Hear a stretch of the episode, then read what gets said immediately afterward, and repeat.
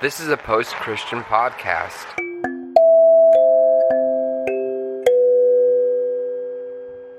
Welcome to the Revolution Church podcast. All right. Well, today we are. Um, well, I was talking about just you know everything that's going on right now, and you know it's it's devastating to see the police violence continue. It's it's it's really tough to see that. It's also amazing to see some of the changes that are being made, especially here in. Um, we can uh, see happening. I've got a lot of questions. Um, over the past few years, I've become someone who likes to look into things and uh, and study things and, and try to figure everything out. And that's what I've been been doing and and uh, trying to support my friends who are out there doing really amazing work. I was invited recently to get go to a, a, a a march with uh, pastors, and unfortunately, having kids, I wasn't able to go. So, life is weird right now, and it's strange being a dad. A few years ago, I could have done whatever I wanted, but anyway, it's where we're at right now. Um, but I hope you're all doing well. Um, just an update: my neighborhood was uh, a lot of it was burnt down, and uh, and that was is difficult. It was difficult explaining it to my kids.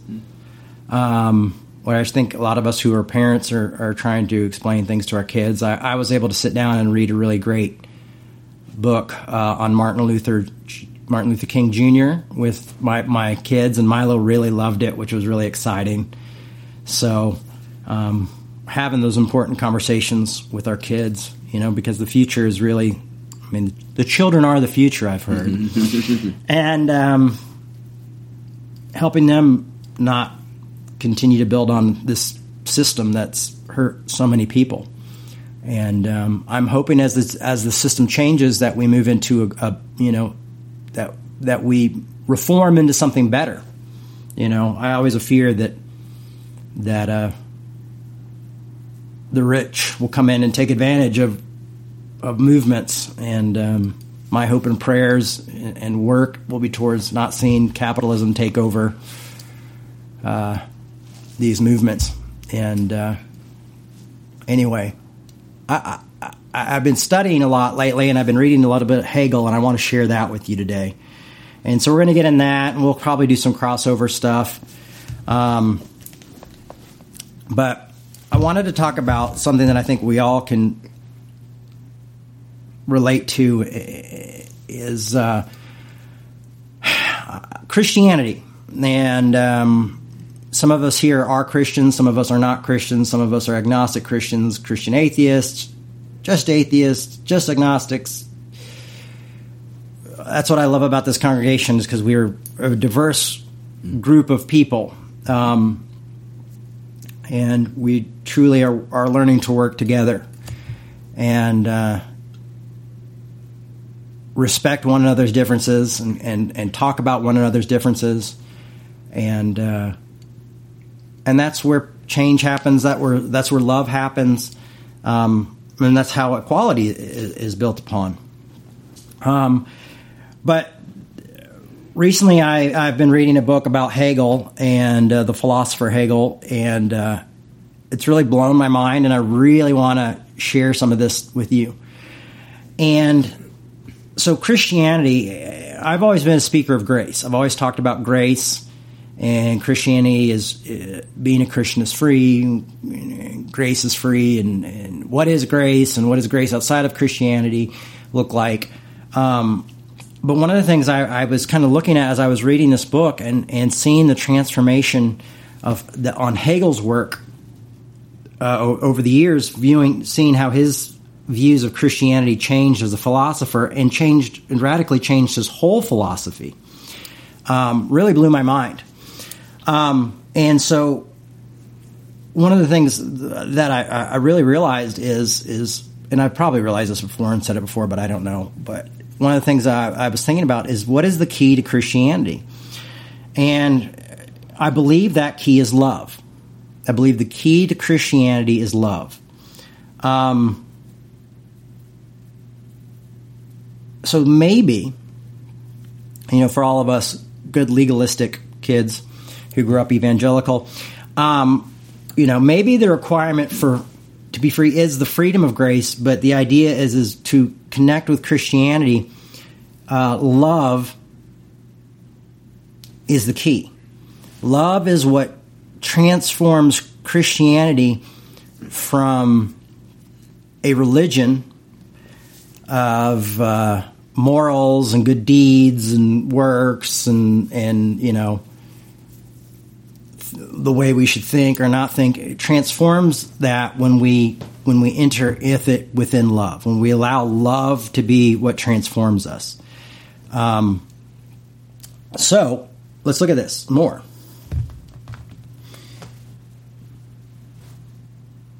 What without it it's you know i said it's just a practice. We just we enter into a practice. Christianity just becomes a practice when we enter in it into it. And i think when we when a lot of people really enter into it it becomes this practice of, of well i go to church on sunday and i interact with the music and the liturgy and you know the sermon and the pastor and it becomes this this process. And we go you know what is this? You know and it, and it becomes kind of a a practice in our lives.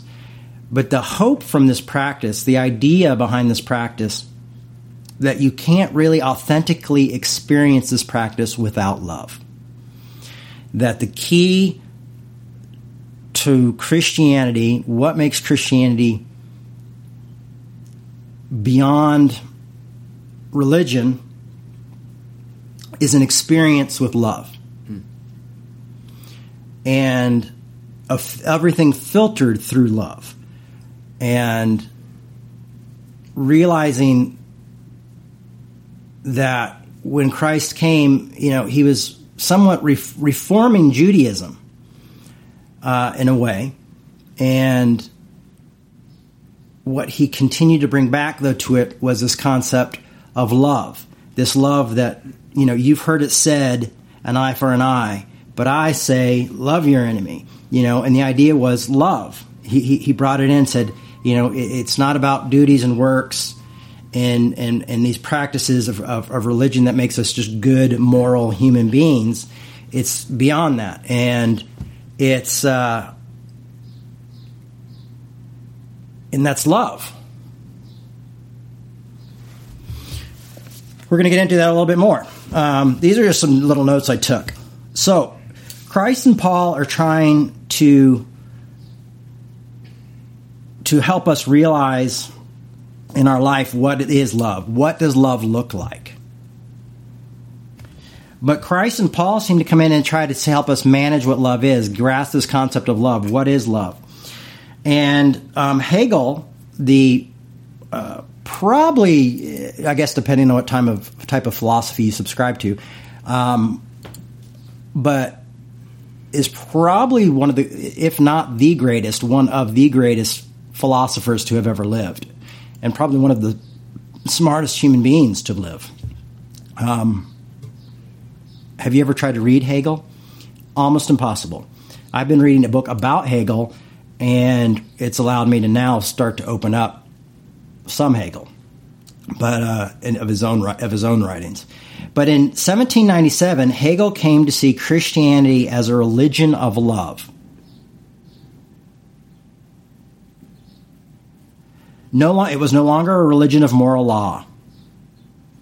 And this was a big moment for Hegel because Hegel had before this always just seen it Christianity is a good moral law and he saw it just the same as all religions and he thought, you know, it's positive, it's good, it's moral, but somehow love all of a sudden struck him and he has these two different essays that he wrote, one on Christianity uh, before this love moment and then one around 1797, 98 that he wrote on love, uh, of Christianity and love, and it, it's completely transforms his view, and, and it's really amazing. So it beca- you know, so it, it, becomes a moment for Hegel, uh, revolutionary for one of our greatest thinking minds, changes his philosophy, and takes him into his own. He becomes his own in the moment where he experiences the love that he finds in Christianity. And even through the resurrection, which is for me, uh, you know, the death and resurrection, I, I always kind of struggle like with some of those ideas of what does resurrection really bring us? But for Hegel, those things he saw that love, you know, moved out, from, out, through life, through death, through a new being, and it really is, amazing. And so Hegel really becomes his own when he understands uh, the love of Christianity. Um, you know, and, and, and it should be this should be the type of thing that happens for us. I think when we experience when we experience the love of this faith, and we ask ourselves why we we are involved in this faith, is I think ideas like love is a lot of why draws us in. There's a lot of us who listen on on uh, Revolution online or, or watch it live here, who um, we don't know why we're sticking around. You know, like why are we sticking around a system that's abused us? Why are we sticking around uh, something that's that's hurt us? And the same point, we all see this kind of you know thread of grace and this thread of love that keeps drawing us back in that says, you know, I still want to be in this community. You know, I still want to talk about this. There's there's something about Jesus. You know, there's something about Paul the apostle. There's something there that continues to draw me in. And I think when we look at someone like Hegel, you know, a brilliant philosopher, and see that even, this transformed him, that it's not something that like, well, we're just we're just brainwashed, or you know, we're we're we're just we're just simple people, just simple people, you know. Um, and I, and one of the things I liked that I think Hegel saw was is that you know Hegel was big into the idea of contradiction and that we all have contradictions. Contradictions that we can never, we can, only thing we do is realize they're there. We can't change those contradictions. And one of the things he realized is that love not only, not only accepts that contradiction and embraces that contradiction, but almost in a way validates that contradiction. And and that's a really amazing place to be. And if you think about how powerful love is, I'm trying not to get ahead of myself here because I've got it kind of in a process, but I kind of want to jump ahead, so I'm going to try not to. Um, but we'll see in a minute that love does embrace this idea of contradiction, and that contra- the power of love is that it has contradictions within it and, and how that works. It's really, really beautiful. And, you know, so Jay, you know, uh, you know, some of you might be thinking like, well, I tune into Revolution because I want to, you know, I want to talk about what's going on now and, and what's happening in the world. And, you know, and, and I get that, you know, like, I mean, I'm in the middle of it. Um, and what I'm going to say is, I believe that this talk today has completely to do with what we're going through in this world and how we react to what's going on with social unrest, with basically a revolution happening, a real revolution happening, and um, a movement happening, and riots happening. And I mean, it's an amazing time to be alive. Um, you know, I, I didn't think I would see something like this in my lifetime. At the same time, going through a pandemic, a worldwide pandemic. Yesterday, I went to a flea market. I thought I'd drive out to a flea market. I was like, you know, I just need something normal. I'm going to go to a flea market for an hour. That's my favorite thing in the world. Unfortunately, Minneapolis is zoned so you can't have flea markets.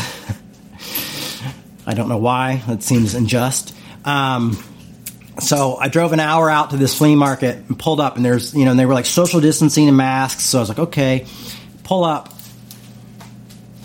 Not one person is social distancing. There's hundreds of people there, and I literally saw maybe five masks. Oh, no. So I just turned around and enjoyed the drive. Um, it was kind of a bummer because you see everybody on the news who are like, these, you know, these protesters need to go get checked. They're causing problems, or, or Donald Trump's having these these these meetings and you know these these rallies, and he's going to get everybody COVID. And then I drive up to a a giant flea market, and I'm like, oh, well, maybe you should also be mentioning giant flea markets that no one's wearing masks at, you know.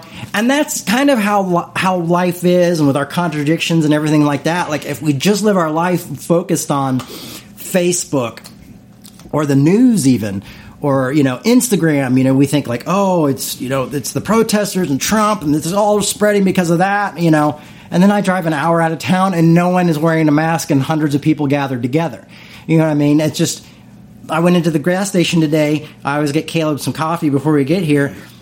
Only guy with the mask me and the people working there. Ugh. you know and it's like eh, you know so it's just funny how we even create scapegoats uncon- unconsciously. You know like oh it's these people and these people. Like no it's all of us. We're acting like nothing happened. Like oh something else is happening in the news so we don't need to wear these anymore. And we have this short attention span and it doesn't allow us to be critical thinkers because all of a sudden we're supposed to jump into this situation and not look at that situation. And what I'm trying to do in my own work in my own life, and I want to encourage you guys to do this too, is when I'm always saying think, think, think, what I want to help you to do is think. I don't want you to believe everything I say. What I want you to do is think. And I want you to think critically and look into things. Is that sometimes we have to look into things and understand things. You know, I, I'm a big uh, Martin Luther King Jr., as everybody probably knows, is my hero. And he said, It's not the words of our enemies, but the silence of our friends that we'll remember. And I love that quote. Um, it, it changed my life. It really did. Um, but I've also have to temper it with the idea of not speaking out of ignorance. You know, and you know, reminding myself like, why do I wear a mask as I wear a mask for the other? You know, why do I do this? You know, because the mask isn't for me.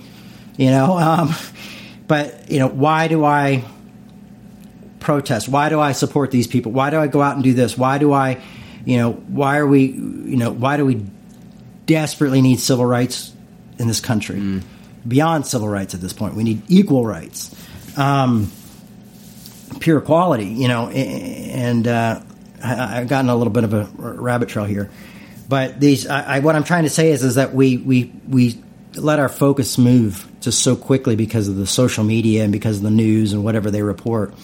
And so it's hard to be a critical thinker.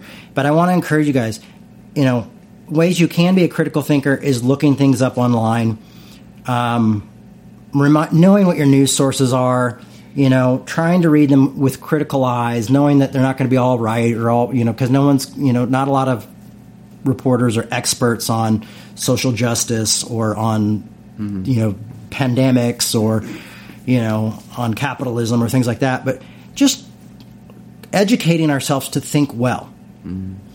And what does this have to do with love? Is well, that's what blew Hegel's mind. And Hegel is uh, the great philosopher and asks the great questions and de- thinks deeply. In, in oh shoot, I just got disconnected. Okay, and so he thinks deeply. Ah, got disconnected again.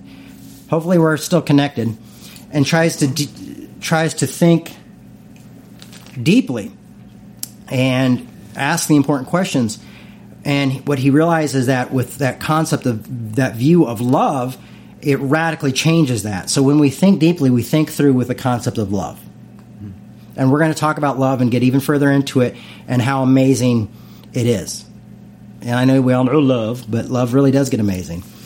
Um,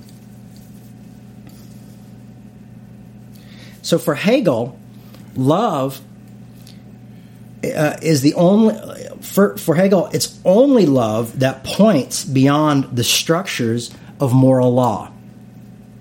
You know, and whether that be moral law from you know religious law, different religious laws, um, my own moral law. Um, you know, no matter what that is, is, is that love, you know, it's only love that points beyond it. So we might have this own, like, oh, I have my own philosophy, or oh, I, you know, I grew up this way, so my political thinking is this way, and so I've created my own moral law. You know, this is how I was treated as a kid or as an adult by these people, so this is how I'm going to treat them back, or this is how I was raised. So what goes beyond that? And love is the one that points beyond that. Love is the one that points beyond and says, okay, I don't want to scapegoat every single conservative. I'm not a conservative myself. But also says, I don't want to scape every progressive.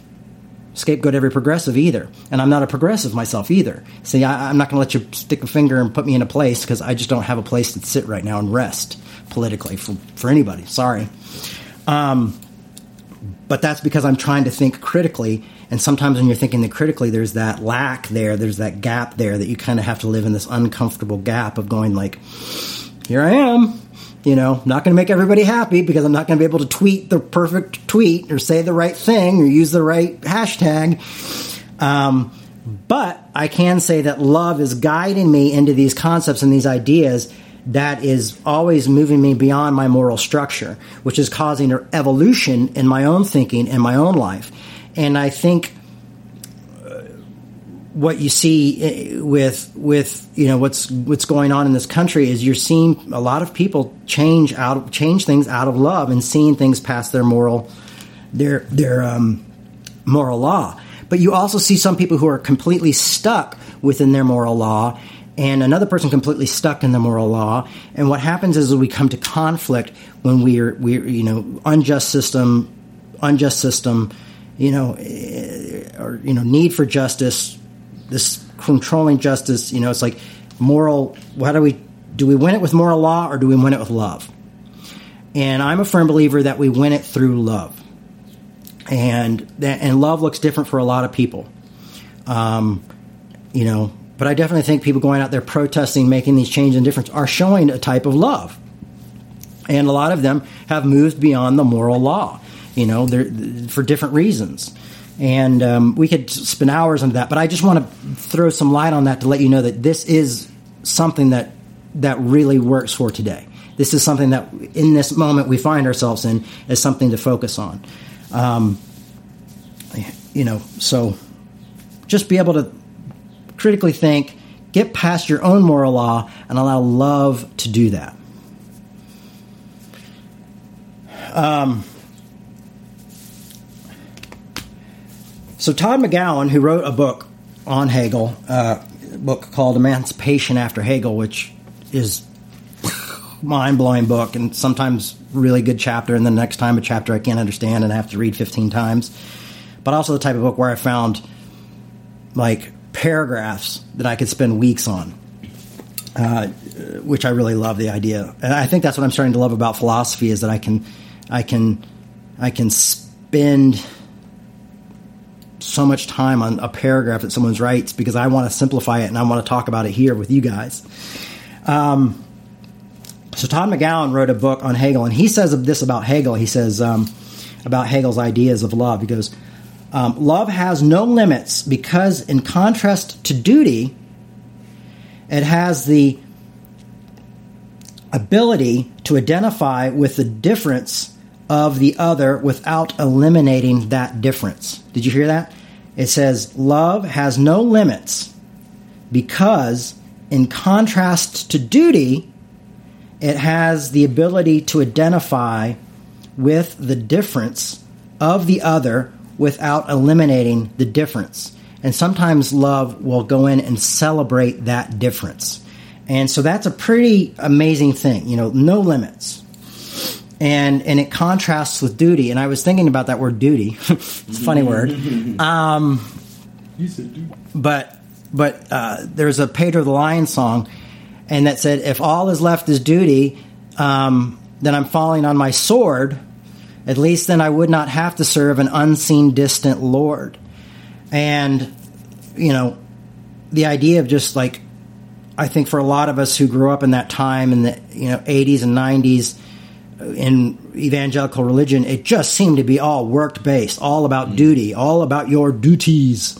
And, um, but even now, because people's idea of what righteousness is and different things change, it can still become all about duty you know, um, you know, oh, are you not doing this? Well, I did this, you know, and I didn't. And you'll you'll see a lot of people, you know, what they post on, you know, on on on online and things like this. By you know, you know, sometimes we're we're, we're, we're, signaling to where we're at and where we stand and what, what our work is and our duty, you know.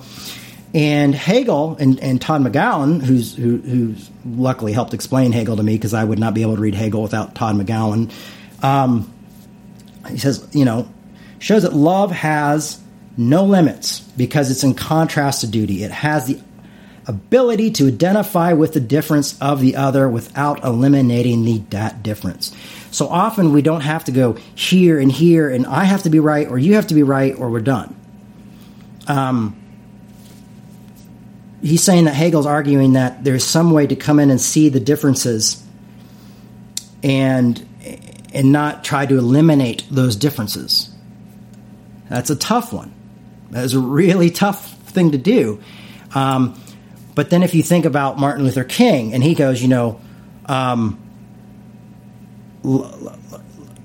you know, darkness can't now drive out darkness. Hate does not drive out hate. The only thing that can change an enemy into a friend is love. So when love goes in, and the idea of not having this agenda, when you love without an agenda, which is hard to do for a lot of us because we are stuck in our our our our uh, our own moral law that thinks that we've got to convert someone else to our moral law because our moral law at this given time and moment we all feel like we've arrived and created the perfect thing and now we're we've got the right moral law so we should change this person.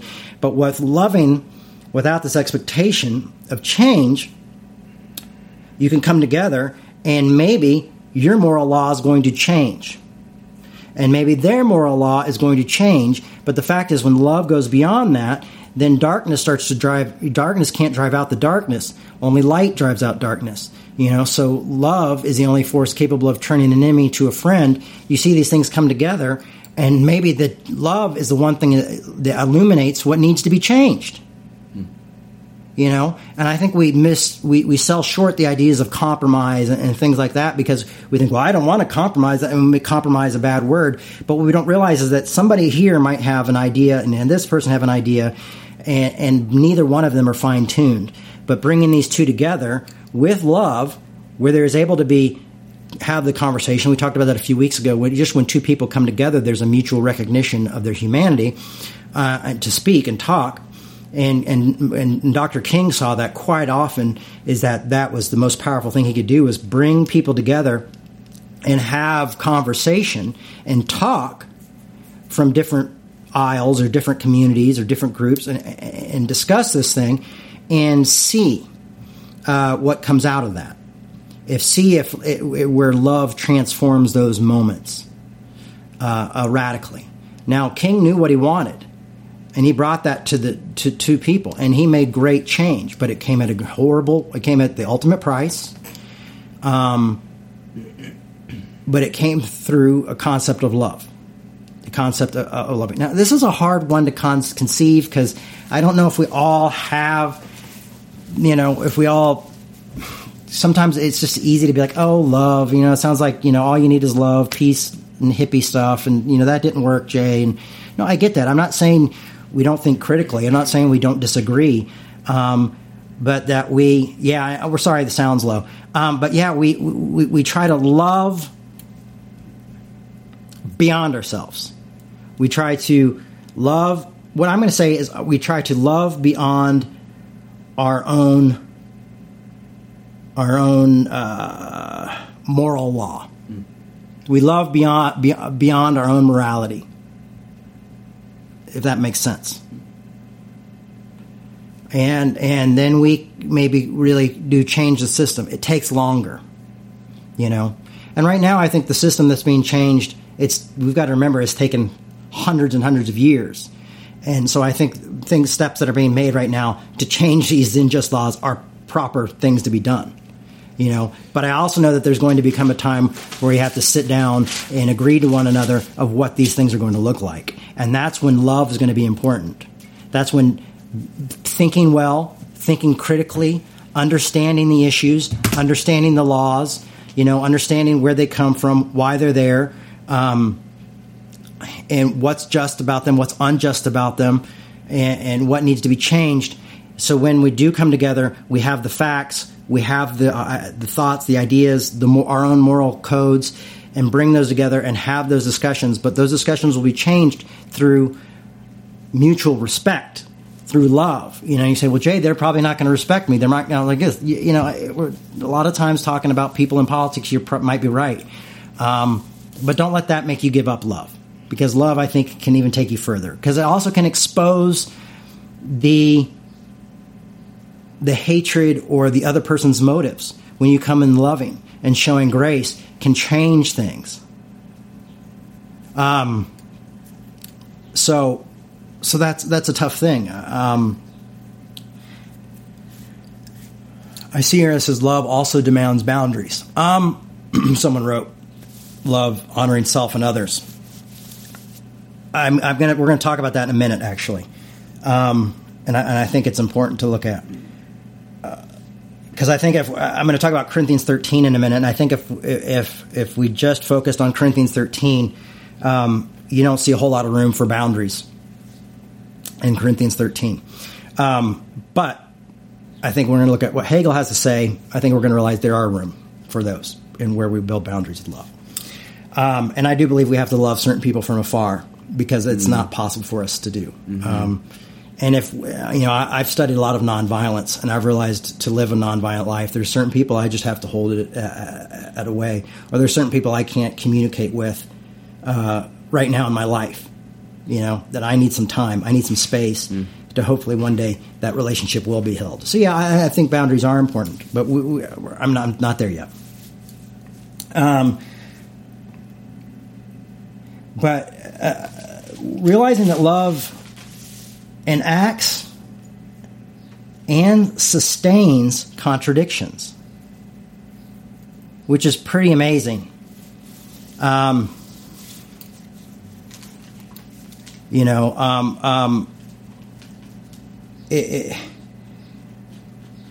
and, and, so contradictions, which are going to always be a reality of life, we're never going to get away from them. You can maybe prove me wrong. Uh, please prove me wrong on that prove Hegel wrong on that.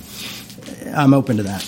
But as far as I know and can understand, to my limited understanding of, of, of the world, is that we're in humanity, is that we will always have contradictions, but love learns to embrace those contradictions and almost becomes part of those contradictions. And realizing that can really help us. Um, but love can also destroy our, dis- our, our, our, stability. Are you ready for that? Um, when when when you love someone, sometimes you can't. You, there's not a choice. Sometimes there's this idea where you really love someone. You know, have you ever been just let's just say romantic love for an example? And sometimes people are like, Jay, you need to separate romantic love and friendship love and family love. I'm not right now. I'm not going to do that. So we're just help me here. Just join me in my fantasy. Um, romantic love. Have you ever met someone and been romantically attracted to them and liked them, and then maybe eventually you had to draw a boundary with them. But before that, you saw this person, you connect with this person, and you go, "Oh man, this is going to hurt." You know, you just know like I'm crazy about this person. I want to be with this person. They illuminate the room when they walk in you know, and then there's those red flags we always hear about, and we're just like, oh, I don't see any red flags, or oh, I love red, you know, it's so romantic. a dozen red flags for me. Um, but we know it's going to hurt, you know. Um, or sometimes, you know, we sacrifice things for people we love, and sometimes we sacrifice the very people we love because we love them. You know, someone says, "Oh, I want to get married, but I, I, need to go to school first, and I need to do this," you know, and you're just like, "This is the person I love, but I want to see them happy. I want to see their lives fulfilled," you know. Okay, you're right. We should break up, you know, and, and you do it not because you don't want to be with the person. You do it because you love the person, you know, um, knowing that it's going to hurt you, but you embrace that love and that pain and everything that comes with it and and so love uh, destroys our stability. I mean, my love for my LGBTQ brothers and sisters, for example, in my own life, you know, really messed with my stability. You know, I was like, I can't be silent. I can't do this. I've got to do this. I've got to go there. I've got to march. I've got to meet with people. I've got to sit down and have hard conversations with people. I've got to do this. There's no choice because this is love, and love is driving me to do it. And and uh, and and, uh, it's going to be it's not it's not going to be it's not going to get my stability, but, but love, you get passion and stability changes. Or if you, if you, you know, if you enter into any type of friendship, you realize that person's a little bit different than you, and you make allowances. Love makes allowances for those differences. Or when you enter into a romantic relationship, hopefully a healthy one, not a toxic one, but you realize there's certain things that you, when you become a member or you raise family together, you have to change and you do certain things. And love really does become this unstabilizing force in so many different ways. Um, you know, being being divorced twice, you know, from two from two people that I loved very much in those times when that happened. Um, and I wanted to, you know, there was a part of me that wanted to just hold on to that love and hold on to them, and I couldn't anymore. And I knew the best thing for me to do was to go through my own pain, to learn how to maybe extinguish that love a bit and let them go because I wasn't making them happy, because I wasn't fulfilling that place. And that was really tough. It's really tough to love and not be loved. I think a lot of us have probably mm-hmm. been there as well. Mm-hmm. Even in family, where you feel like your family, you know, family members don't care about you. You know, they don't reach out to you, they don't talk to you, and, and, you love them, or their politics are different, or their beliefs and faith are different. You know, mm-hmm. and that love, and it just it makes it destable. You're you're you're not stabilized. You're constantly, you know, you're you know, you have this relationship that's painful to work through. It's not easy. Um, uh, for Hegel, Christianity became the most revolutionary religion conceived. In his mind, all of a sudden, one of the greatest thinkers of time um, became completely revolutionized, completely unstabilized by the idea of love when when love was not involved in Christianity, he just saw it as something that was good, moral, not bad, but not really different from any other faith or religion. And I'm not trying to tout that our religion's number one. I'm just looking at Hegel. Um, we got a cat behind us, everybody. Guest star Mongo in the house. Um, we're going to tear down the whole backstage for you guys. The backstage. Um, but Hegel, he, he because of love, he is transformed into a, a, different type of philosopher, still brilliant and, and still revolutionary. Um, but it's because love. Um, so let's look at uh, Corinthians 13 for a second. And I think this is this is the big love verse in the Bible. We hear it at weddings all the time.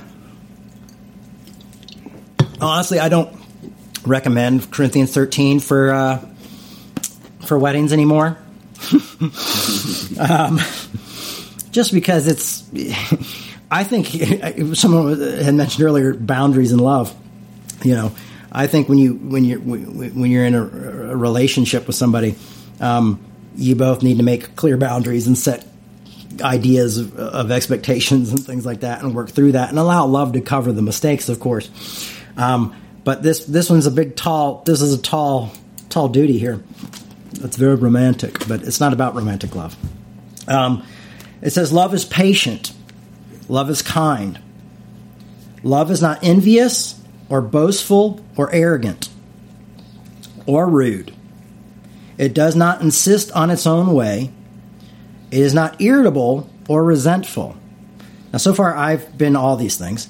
Um, it does not rejoice in wrongdoings, but rejoices in the truth. It bears all things, believes all things, hopes all things, mm. and endures all things. So when you kind of get that, this is what love does. Oops. This is a concept of, of Christianity. Um, uh, I think this is one of the areas that Hegel's probably going like, "Wow, you know, this is a really amazing thing." You also have uh, the Christ's last commandment. Uh, you know, when he's at the Last Supper, he goes, I want to give you a new commandment. And they go, Oh, what is that? And he goes, Love each other, which I don't think would be the first time they heard that. Mm. And they go, like, what? And he goes, No, I really want you to love each other because people know that you belong to me for your love for one another. And then we see that Paul comes out here and gives us this really beautiful explanation of love. Um, what's interesting, and this is why I think religion, much like a lot of the maybe like how we see the, you know, it's funny because we see the police form and, and need to change and, and, need a reform or need to be taken down altogether. Everybody's got different ideas and opinions on that. Um, I feel the same way about the church. I mean, the church is, has hurt people, killed people, violently persecuted people, tore apart homes, and different things like that. And, and you know, maybe maybe the church needs to be uh, uh, completely torn down. Mm. I'm not sure. But when, when Paul starts out in 1 Corinthians 13, he says, If I speak in a, a tongues of mortals and angels, but do not have love, I'm a noisy gong or a clanging cymbal. Mm. And if I have prophetic powers and understand all the mysteries and all knowledge, and I have all faith as for to remove mountains, but do not have love, I am nothing. If I give away all my possessions, and if I hand over my body so I may be boast, but do not have love, I gain nothing. Um, and I think what we see a lot of in our religion and, and the tough parts of our religion and, and, the abuse of Christianity is a, a faith without love. I think when Hegel first looked and said, "Oh, this is a good moral religion. It's nice," you know, he came in, he was trying to help reform uh, Judaism and his faith and did that. And, you know, it's, it's, those are all good things, but you know, there's no real big difference with him and, and Jesus's religions and all these other religions. And, and, and I think what Hegel came to realize later was, um, is that this is what he was seeing when he saw Christianity is he didn't have love, so it was just clanging cymbals. It was nothing. It was just noise. It was just not, oh, that's not bad noise. It's just average noise. But then when love comes into it, something transforms, something changes, something's radical. And we all know that feeling of love. I think most of us spend our life looking to be loved or how we can love better or love others. Um, but then we also have this group of people who we don't love and we don't care about and we don't think, but we can revolutionize their life with love too, because if we want that love, I'm betting they want some similar type of love too. Like how I'm using the Bible there. Um, right? Um, so you have these ideas, and then Jesus goes on, you know, love your neighbor as yourself, and then he goes, love your enemy. You know, love God with all your heart, but equally as important, love your neighbor as yourself. Um, Corinthians 13 ends with there's three things will remain faith, hope, and love, but the greatest of these is love. You know, that's the consistent thing. Uh, was it First John where it says God is love? Mm-hmm. You know? Um, so then you get Paul coming out in, in, Galatians saying, you know, even further going, well, there's no identity in Christ. That matter of fact, Christianity is the denial of identity. Mm. You don't even identify. I don't even think as you would identify as a Christian, not with any cultural reference, ref, uh, uh, cultural. Uh, uh, what's the word I'm looking for?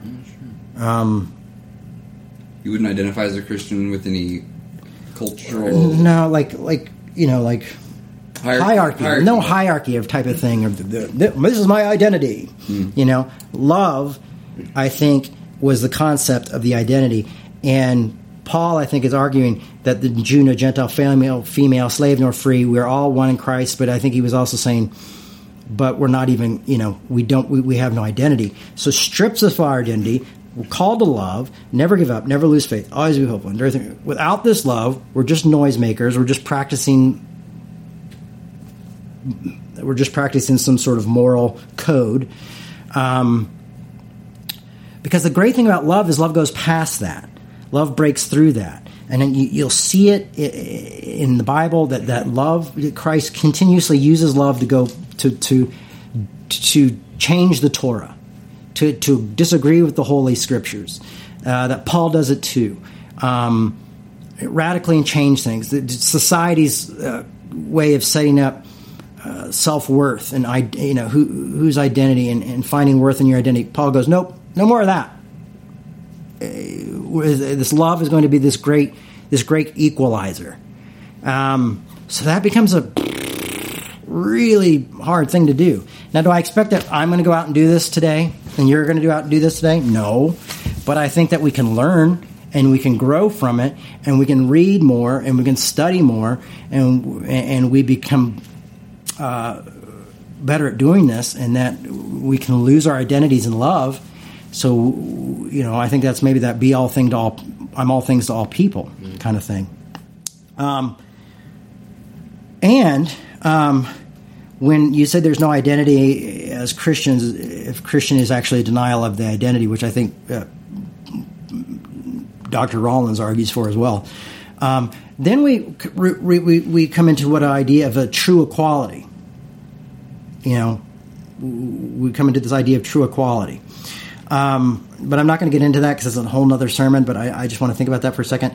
Um, but equality, when, when we love, when we love this radical way, when love becomes this this unstabilizing force in our lives, um, equality becomes a no brainer. You know, it's no brainer, and I think a problem is is rather than a lot of people having this and I think this is what happens with religion. Is uh, I mean, I think a lot of us are raised to care about people. We have our parents that we love, and or maybe our family that we love as children, and even if that changes later. But you know, we grow up with that, mm. and then religion is kind of entered into it. The moral code comes into it, and so see here we have we have love with this finger with the skull on it and the eyeball, and then we have cross for moral our moral. In, you know, our, our moral law comes in and what we start to do is we start to filter love through the moral law because we think everything needs to go through this moral law. Mm. But the thing is, we've got it backwards. Love needs to be here, and the moral law can be back here, and then some things get through and some things don't. Because love becomes the filter. You know, rather than hiding, don't don't hide your light behind a bushel. Don't hide your love behind the moral law concept. You know, I'll let love be the thing that that that that really everything has to to go through the lens. You know, I wear glasses so I can see, and I, things become clearer when I put them on. And I'll make those, you know, like that. I, so that's love for me. Is, is love makes things clear. It, it, strips down identities. It makes me see a need for equality. It makes me to see like, oh, this person isn't treating this person right, and this isn't happening. This is happening, and there needs to be something that transforms here um, rather than seeing moral law. When moral law becomes our main concern, we end up with the religion we've had for you know two thousand years, uh, goods goods and bads. Um, so there's that, and um, so we have failed at this greatly. But if we allow love and reason to be in our lives. And then we do something like we allow the two to become one. If we allow reason and love to become one, to unify together, and how we reason is through love, and how we love is through reason, then something beautiful starts to happen. And I really believe that. Um, because now we're not reasoning through that moral code or that legalism or that law or that customs that that that where, reasoning and love come hand in hand, and then there becomes a different type of reasoning. There comes more listening, and more conversation, and and uh, respect for others' humanity and one another's humanity. Um, this is really tough stuff. I mean, it's really tough to fine tune this thing in your life. You know, um, I, I really try every day. Um, sometimes I just stay quiet and I go into my own hole because I just don't know what it, how to do it, and I have to process it, and I have to think about it, and just think and sit by myself and think, and read and think about it. Um, but I think we failed at this greatly. But I think you know we've we've got to allow love and reason to go hand in hand. Now I'm stripping down some very complicated ideas, uh, philosophical ideas. Um, but I'm doing that so I can communicate it with you because I don't know all the fancy words. And also, hopefully, encouraging you to take it further into an area that I could never speak on it, you know? Um, so, now I'm going to read a part to you from the Hegel book. Now, this comes back to, you know, oh, Jay, what were you saying about boundaries and loving self love and, and all this kind of stuff? And uh, I want to read this to you because I think this is the prob- a part that you guys will probably push back on a little bit. Or, uh, I might even push back on a little bit. Um, so I'm going to read from a book so we realize that it's not me. you don't want to push back on me. You're going to push back on some people who have, you know, one guy's really dead, and the other guy we'd have to track down. So I don't think he has uh, an online account. Um, what year is this? um, so, and hear this. This is from from this book right here, which is probably backwards for you guys, but I think Caleb already put up a link to it. Um, but don't read it because then you'll know all my sermons ahead of time. Um, despite his newfound appreciation for Christianity, Christ, the Christian Revolution, Hegel does not accept everything that Christ has to say. He even questions the way that Christ formulates his most important statement, following Kant, but for a different reason. Here, are you guys ready for this? Hegel cannot wholeheartedly accept Christ's injunction to love one's neighbor as oneself. Da da da. Now, this is why it comes. This, this, this is. Hey, man, this is. I'm, I'm trying to answer this question with this book. We're going to tear it apart a little bit, but um, Hegel cannot wholeheartedly accept Christ's injunction to love one's neighbor as oneself. Now, Hegel is w- way more intelligent than me, uh, or maybe well, well more, uh, maybe not more intelligent, probably more intelligent, definitely, but also uh, w- way more um, educated. Definitely more educated. I mean, this guy, like, I had no idea his understanding of the Bible, and I opened up some of his writings on religion, and I was just like, you know, this guy didn't have the same books I've read and didn't have mm. Google. and he knows a lot of stuff. Um, brilliant. I'm just blown away by the the, philo- the theology of this philosopher, or the, his understanding of philosophy. Okay, the problem is not that Hegel cannot imagine individuals capable of loving others with the same intensity that they love themselves, which is the typical cynical response to the injunction. Instead, he rejects out of hand the possibility of self love which reveals exactly the role that he gives love in his philosophy. Mm. And this is what he writes. He writes, Love thy neighbor as thyself, this is Hegel, does not mean to love him as much as yourself, for self love is a word without meaning.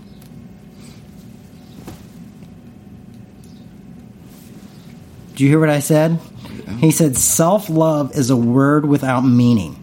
Now, if he was alive today, I think people would give him a lot of meanings on that. But we're going to look at it now. So, so he doesn't believe that the word self love has meaning. Um, no, he doesn't. Um, Christ's commandment does not make sense to Hegel because he conceives love as necessarily involving the other.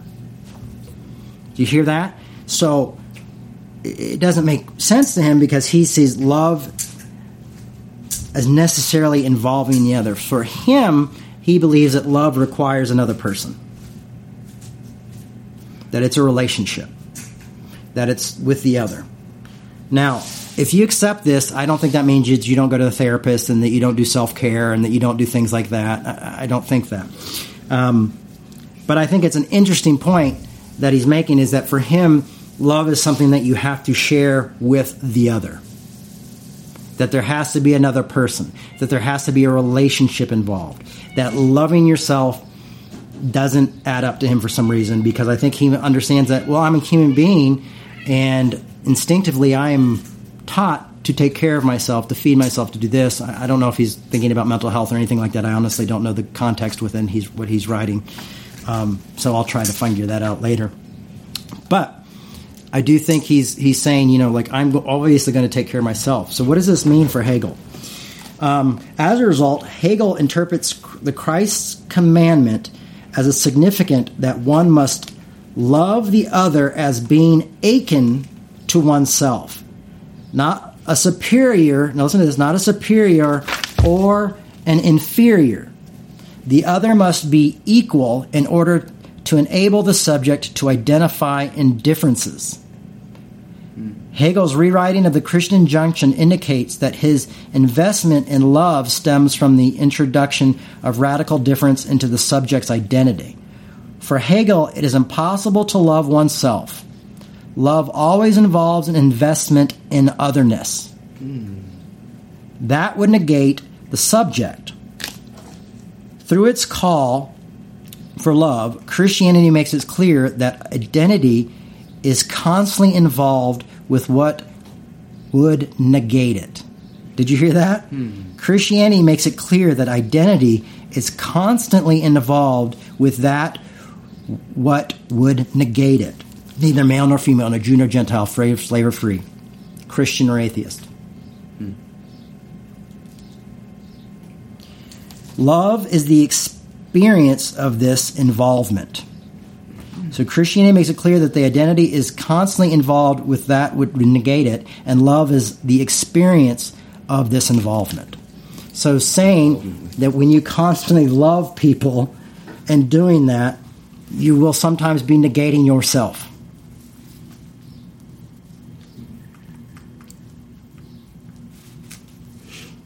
That's tough for me, but I, I thought this was a beautiful thing, so I wanted to share it with you guys.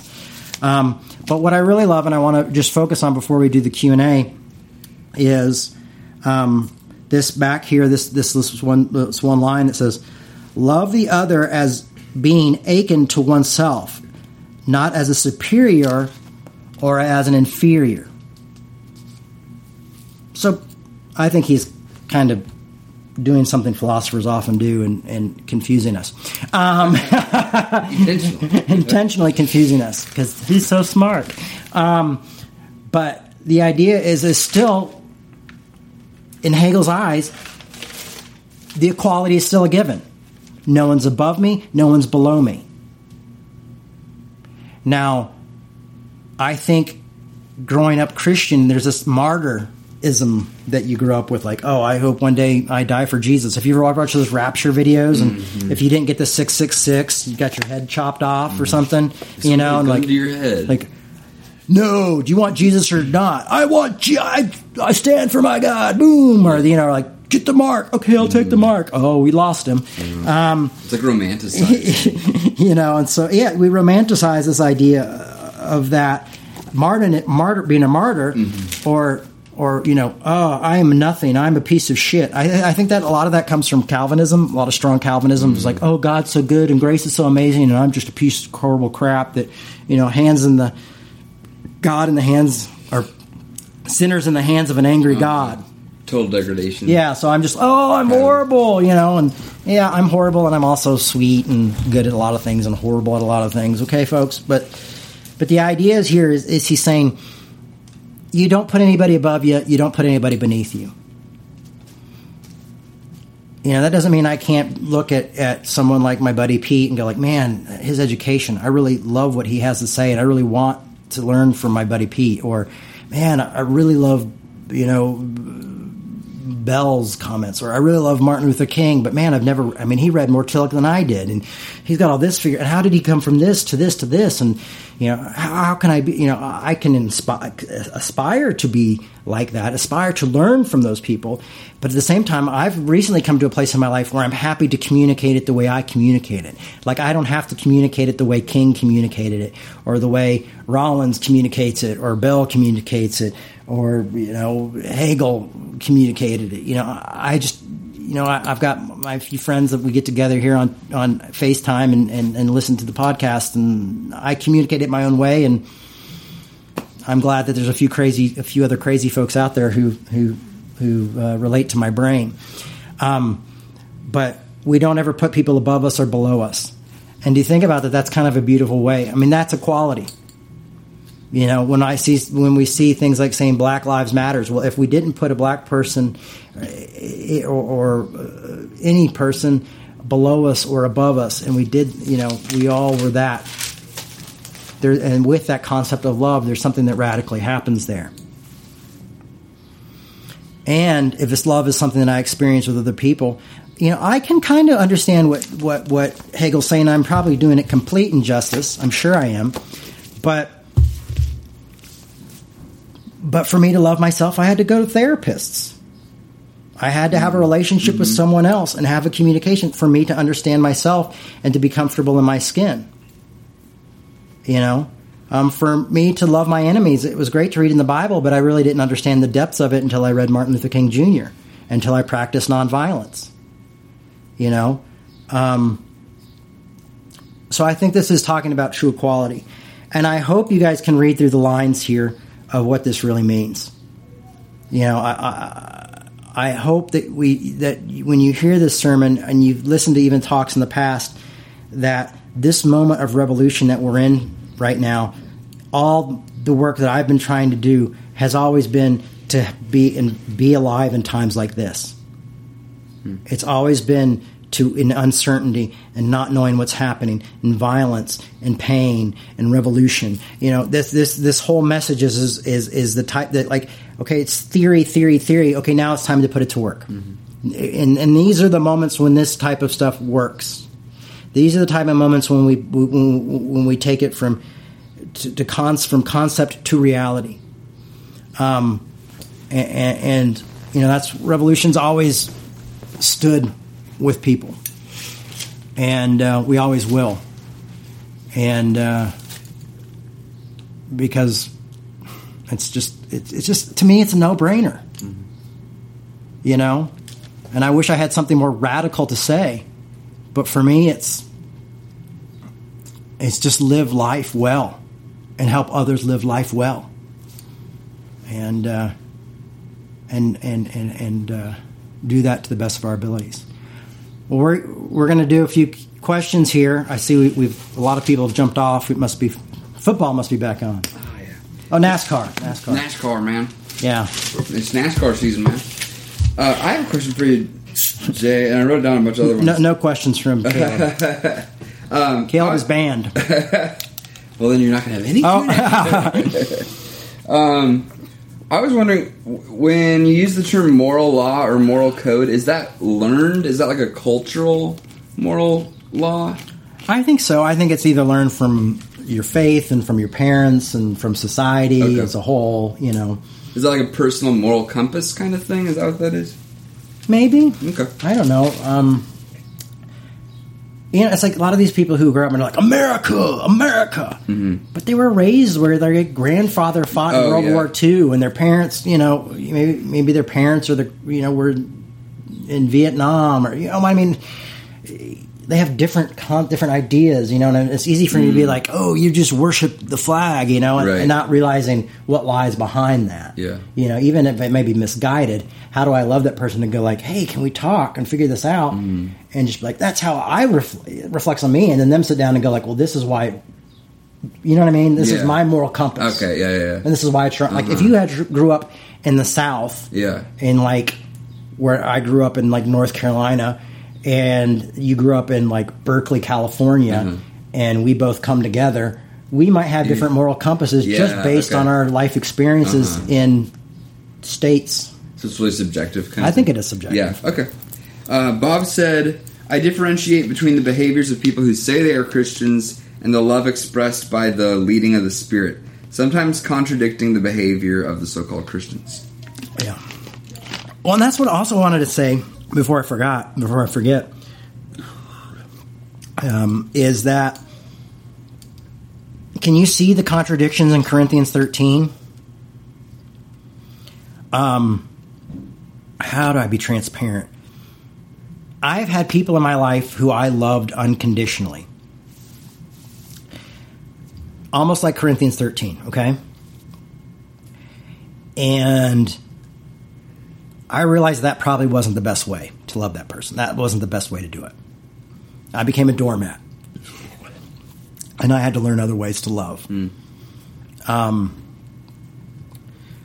so, also, like, you know, love doesn't demand its own way. I mean, there just seems to be some contradictions there.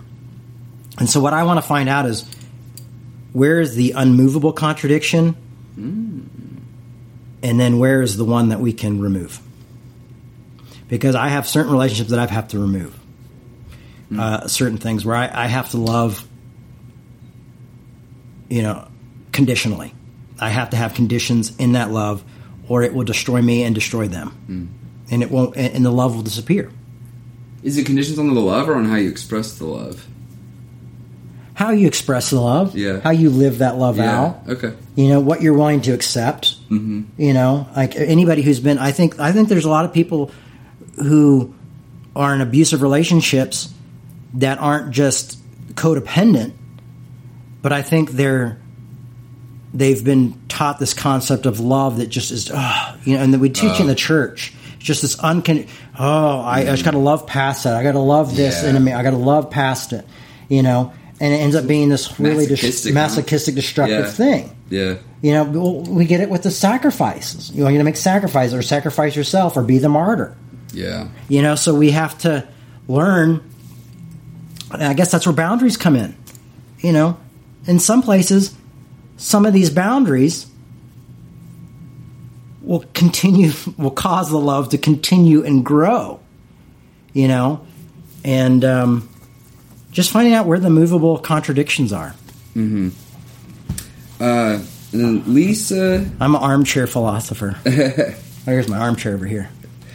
Okay, Lisa said love is unconditional acceptance. Unconditional acceptance says racism is baked into our systems of engagement on personal and collective levels. Accepting this opens up a space to determine what we are personally and collectively willing to tolerate. Hmm. Yeah, no, and I think I also think I think there's a part of capitalism that plays into it, hmm. and in poverty that plays into it, Oh yeah, and media that we've allowed to play into it, and uh,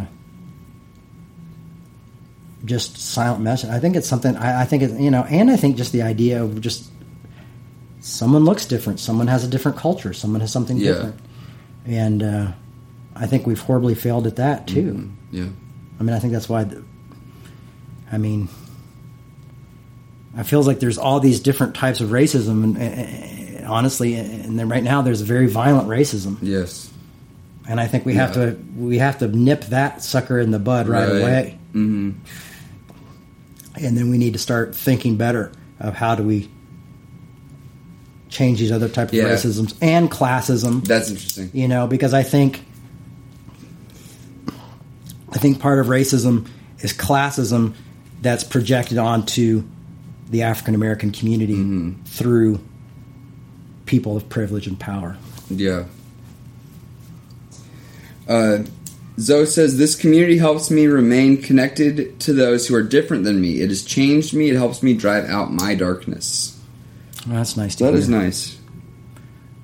hopefully we get lawrence to come and speak for us soon and, and do a q&a as well because That's um, a great idea. I think I'd rather have, you know, my my black brother come in and, and talk a lot, a little bit more about the effects of racism and, and the changes of racism. Um, you know, I, that's who I call when I have a question. I call Yeah. Lawrence on the phone and go, "Hey, Lawrence, I need to check this out with you. You know, am I right? Am I wrong here? You know, what's your experience?" And you know, Um, how, how you confront an outspoken, like, violent racist? Like, um, I don't know if they're race, well, like, you know, like the Proud Boys. But No, they're, they're more know. like, they're more just, they, they go into bars and, like, beat up gay people and, and minorities and Oh, that's yeah. awful. But, uh, Some but, rides here. oh. Sorry, my car's in the shop, so I had to get a ride. But how you confront like a violent racist is going to be different from how you confront, uh, I don't know, like an uh, an older person who's who's just like they're they've just like been saturated with the systemic Yeah. racism. Uh, anyway, so Zoe says accepting and pursuing. Oh yeah, accepting and pursuing a life of love has often resulted in a great deal of pain. Fear and pain avoidance have been the greatest enemies to me pursuing a life of love. Pain avoidance. That's interesting. Yeah, me too. And then realizing once again, like we were looking at, like what contradictions are are are, are stuck and need to stay, and, and what contradictions can we get rid of. I think that's another thing is fear and pain avoidance is what part which those need to m- be moved as well. Like maybe a little pain avoidance isn't necessarily bad. um, but how do we make that mutual in relationships? And um, and I have I have people I fear, you know, and and how do I make continue to allow that to be healthy? That's you know, when when when is it healthy, and when is it uh, destructive?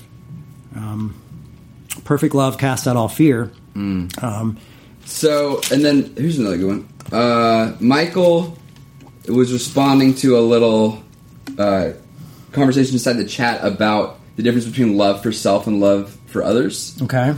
And Michael said, I think that the love is different. We are to love others as Christ loves the church. Me as an individual should allow myself to accept the gifts the gift we are given, which is grace.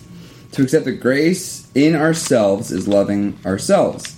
Not self love, but accepting the grace we are freely given, which is so hard. To not be angry or disappointed in ourselves, jealous, or feeling the, but I did this, I gave that, which is selfish. Just simply being humble and grateful that we have grace. It's awesome. I'm gonna, yeah, I'm definitely gonna go in and kind of, and probably talk to Pete a little bit about Hegel's unbelief and self love because that's hmm. very interesting to me. Yeah, that is interesting. Maybe he's like making a distinction between. Yeah, I don't know. I have no idea. Uh, and then one last comment here. Lisa says it's not. I'm not sure what this is responding to. It's not a condition on the love, Oh, but good. on yeah, I wanted to read that one. but on how we can express it in healthy ways to keep us available to continue to love It's not conditioning on love. on the love. how we express it. Yeah, I think that's good. I think that's a good. I think that's a good insight. You know, it's it's how do you know how do we express it, and how do we receive it? Mm. You know, and how do we allow it to be received? And Right. you know, and man, everybody's different. I mean, that's another thing is that love is. I think that's might be why there's so many contradictions within the concepts of love and why love embraces that because we're all so different. You know, I mean, my friendships, me and your friendships, different than somebody else. You know, me and Kurt's relationship, Yeah. or you know, or me and Lawrence's relationship, or me and you know, you know, whatever. And, and and romantic relationships I've been in, you know, different. They're different people. They're different things. I, you know, yeah. I, have often made the mistake of going in from one romantic relationship mm. to another and having a whole set of rules. Yeah. But those whole set of rules were based on the person that I was with before, Yep. you know, and how I experienced that. So mm. I was like, Right. you know, and here are my boundaries, and then realizing like, well, but these folks, I, the boundaries have to change yeah. because this isn't a, this is a place of these things that were boundaries here are, are shared moments with this person. Yeah. you know, they're not walking on me here. We're having a shared moment. Right. You know, so it's like I've had, you know, and I've always learned that the hard way by Yeah. being like, oh, I'm sorry, I Uh-huh. was comparing you to the last Yeah. person. Do you think that's like a form of baggage? Yeah, it's a form of baggage. Yeah, but I guess I guess the other person's probably oftentimes bringing in their own baggage too. huh? Oh, yeah, we all Yeah, are. yeah.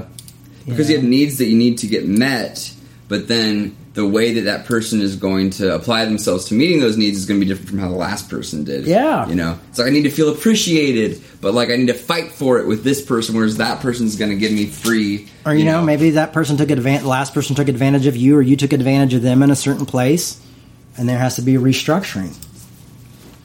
Uh, oh, big congrats to Michael. Uh, he says we were blessed to have a grand a grandbaby number eight born yesterday. Whoa! Congratulations. Number eight. Time to start a commune.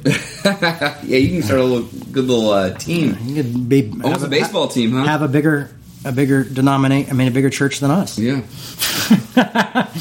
Yeah, physical You have more grandkids than Revolution has physical congregants. He's not wrong. Could you send him to Revolution? Yeah. I think that's about it. All right, everybody. Well, thanks so much. Um, I hope this one uh, caused you to think and uh, be careful out there. Uh, love each other. I love seeing your faces and, and talking to you guys. I love seeing you on, on Twitter and Instagram too when we run into each other there. And I can't wait for us all to be human beings again and hang out.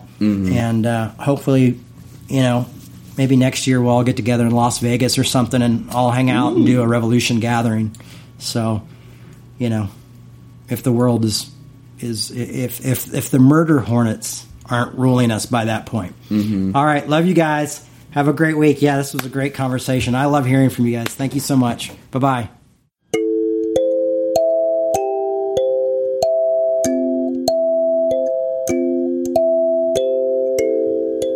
we'd like to remind you that our ministry is supported 100% by listeners like you. To make your 100% tax deductible donation today, please visit revolutionchurch.com slash donate. You can also learn more by clicking the donate section on the website.